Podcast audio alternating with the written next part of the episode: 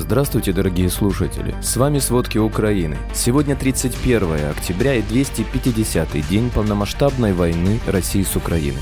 Действия россиян на Запорожской АЭС приводят к экологической катастрофе. Россия снизила производство нефти. Сотрудники российской ритуальной службы выкидывают цинковые гробы на мусорку. Российские школьники шьют военную форму солдатам. Обо всем подробней. В понедельник Россия обстреляла разные регионы Украины, повредив энергетическую инфраструктуру. Глава Запорожской областной военной администрации Александр Старух сообщил, что российские войска нанесли ракетные удары по Запорожью, предварительно ракетами, которые запустили с самолетов. Пострадавших, к счастью, нет, но повреждена инфраструктура города. Также из-за российских ударов обесточена часть столицы Украины. Есть перебои с водоснабжением. Об этом сообщает мэр Киева Виталий Кличко. Энергетики работают над тем, чтобы восстановить электроснабжение после повреждения энергообъекта, питающего около 350 тысяч квартир в Киеве.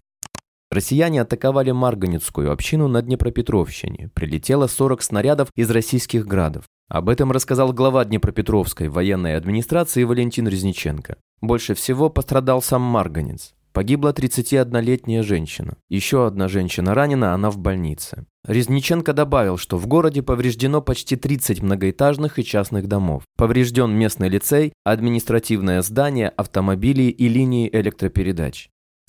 Глава Луганской областной военной администрации Сергей Гайдай сообщил, что россияне подорвали мост через реку Красная вблизи поселка Краснореченское на Луганщине, потому что боятся, что ВСУ уже близко. Он также добавил, что 29 октября российские силы подорвали еще один мост возле Кременной. Также продолжаются ожесточенные бои на Сватовском направлении. Трасса между Сватовым и Кременной под огневым контролем ВСУ. Поэтому россияне не могут быстро получить подкрепление и новые боекомплекты на этих участках фронта. По словам Гайдая, вокруг Кременной и Сватова заминировано почти все – берега рек, дороги, мосты.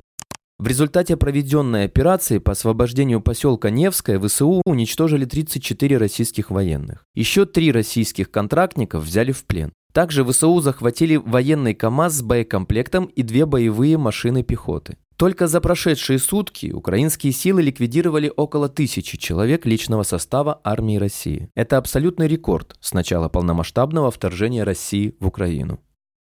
В оперативном командовании Юг сообщают, что российские войска начали подготовку к отводу артиллерийского вооружения с правобережной части Херсонской области. На временно оккупированных территориях Херсонской области создаются условия, непригодные для проживания местного гражданского населения. Российские власти отключают электричество и воду, доступ к сети интернет, пугают нанесением ракетных ударов со стороны ВСУ, агитируют за срочную эвакуацию.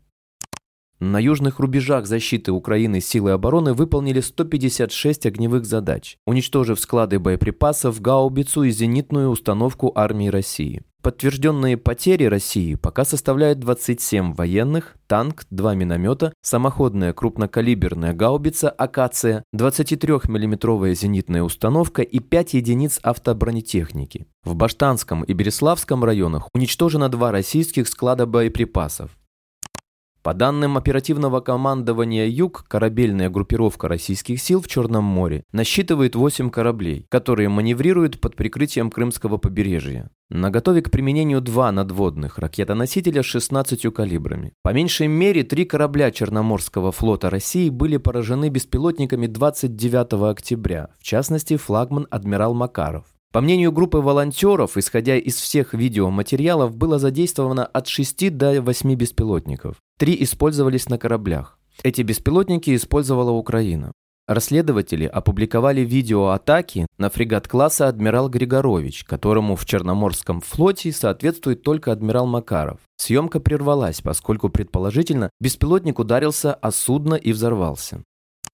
Президент Владимир Зеленский назвал больными россиян из-за их заявления о том, что якобы беспилотники по кораблям Черноморского флота в Севастополе 29 октября запустили с гражданского судна, которое использовалось в рамках зерновой сделки. Зеленский подчеркнул, что Россия единственный виновник того, что продукты питания будут дорожать на огромном пространстве от Западной Африки до Восточной Азии, а также того, что люди в Эфиопии, Йемене и Сомали останутся с катастрофическим дефицитом продовольствия. 30 октября в Минобороны России заявили, что на основании анализа навигационных модулей морских беспилотников, атаковавших корабли Черноморского флота 29 октября, предполагают запуск этих беспилотников с гражданского судна в районе Одессы, которая использовалась в рамках зерновой инициативы. Секретарь Совета нацбезопасности и обороны Украины Алексей Данилов назвал заявление бредом. Таким образом, движение 218 судов, транспортирующих зерно из Украины в рамках зерновой сделки, оказалось фактически заблокированным из-за приостановления России участия в ней.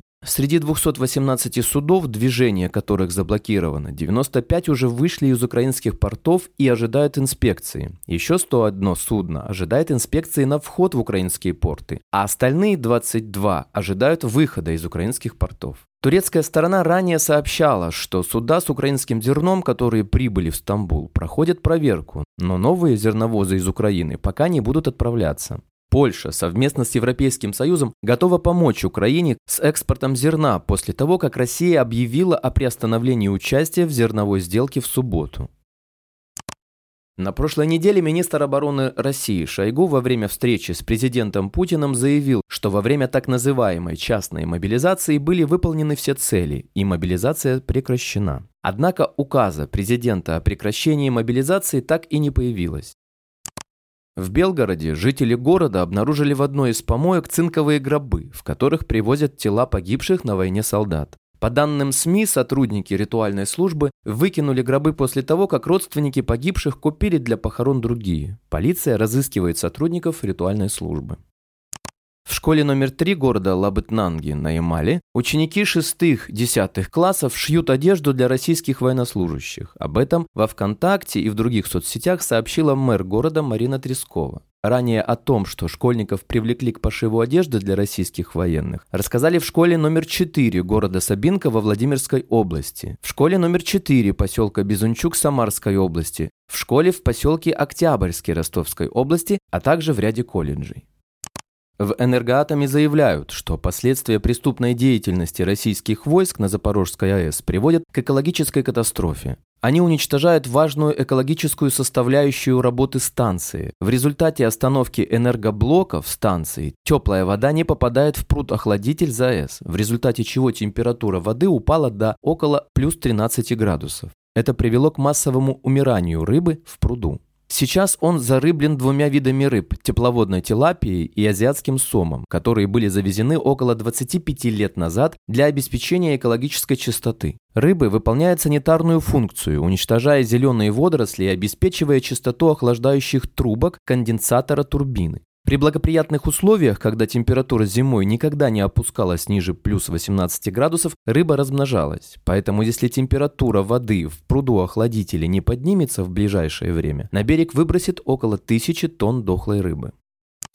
Россия в октябре снизила производство нефти и ее экспорт по морю и нефтепроводам. Об этом в понедельник 31 октября сообщает коммерсант со ссылкой на источники, знакомые с ситуацией. Эксперты прогнозируют дальнейшее сокращение добычи и резкое падение спроса на российскую нефть в связи с близящимся эмбарго ЕС. По словам партнера консалтинговой компании Максима Малкова, эмбарго автоматически приведет к резкому падению спроса и необходимости перенаправления поставок. Однако оперативно этот вопрос решить не получится, считает эксперт. По его мнению, покупатели за пределами Евросоюза будут отказываться покупать российскую нефть из-за опасений вторичных санкций. Нефтеперерабатывающие заводы в Индии уже сокращают закупки во избежание штрафных мер, отмечает Малков. Помимо этого, начинает сказываться уход технологий из-за введенных Западом санкций, указывает Дмитрий Касаткин. В результате себестоимость добычи нефти растет. Эксперт прогнозирует, что в декабре добыча нефти в России может упасть на 9% до 1,3 миллиона тонн в сутки. Из-за войны России против Украины страны Евросоюза ввели уже 8 пакетов санкций в отношении России. В частности, в ЕС договорились с декабря запретить импорт российской нефти, перевозимой в морских танкерах а с февраля 2023 года импорт российских нефтепродуктов. Кроме того, в восьмой пакет санкций включили пункт о потолке цен на экспортируемую российскую нефть.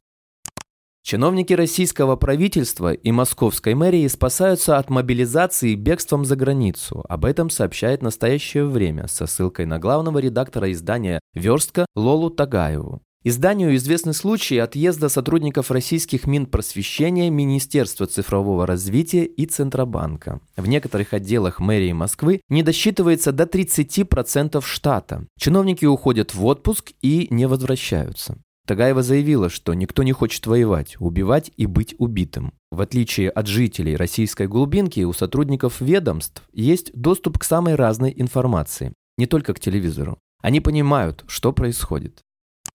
Уголовная полиция Финляндии имеет данные, указывающие на то, что оружие, предназначенное для украинских военных, могло попасть в руки представителей преступных группировок в Финляндии. Об этом сказал старший комиссар Национального бюро расследования Кристер Альгрен. По его словам, были единичные случаи, когда предоставленное Украине стрелковое оружие находили в Швеции, Дании и Нидерландах. Группы, которые заинтересованы в нелегальном получении оружия из Украины после войны, возможно, уже имеют на готове каналы поставки, ориентировочные маршруты и контакты. Такими возможными клиентами являются финские ячейки трех из крупнейших в мире байкерских банд. Альгрин отметил, что многие предыдущие войны в Европе сопровождались проблемой попадания оружия в преступные организации, как во время распада Югославии. Немало стрелкового оружия и гранат оказались у криминальных группировок в Швеции.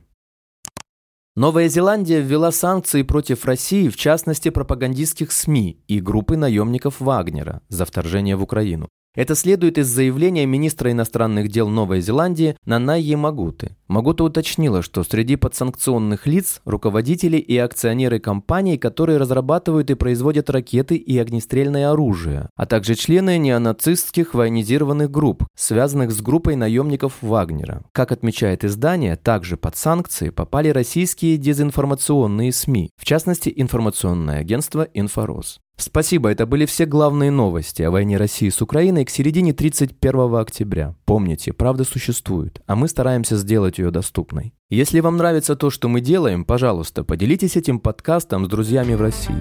Также, если вы хотели бы помочь нам делать материалы еще более качественными, пожалуйста, оставляйте фидбэк. Это очень важно для нас и для распространения правдивой информации. До встречи.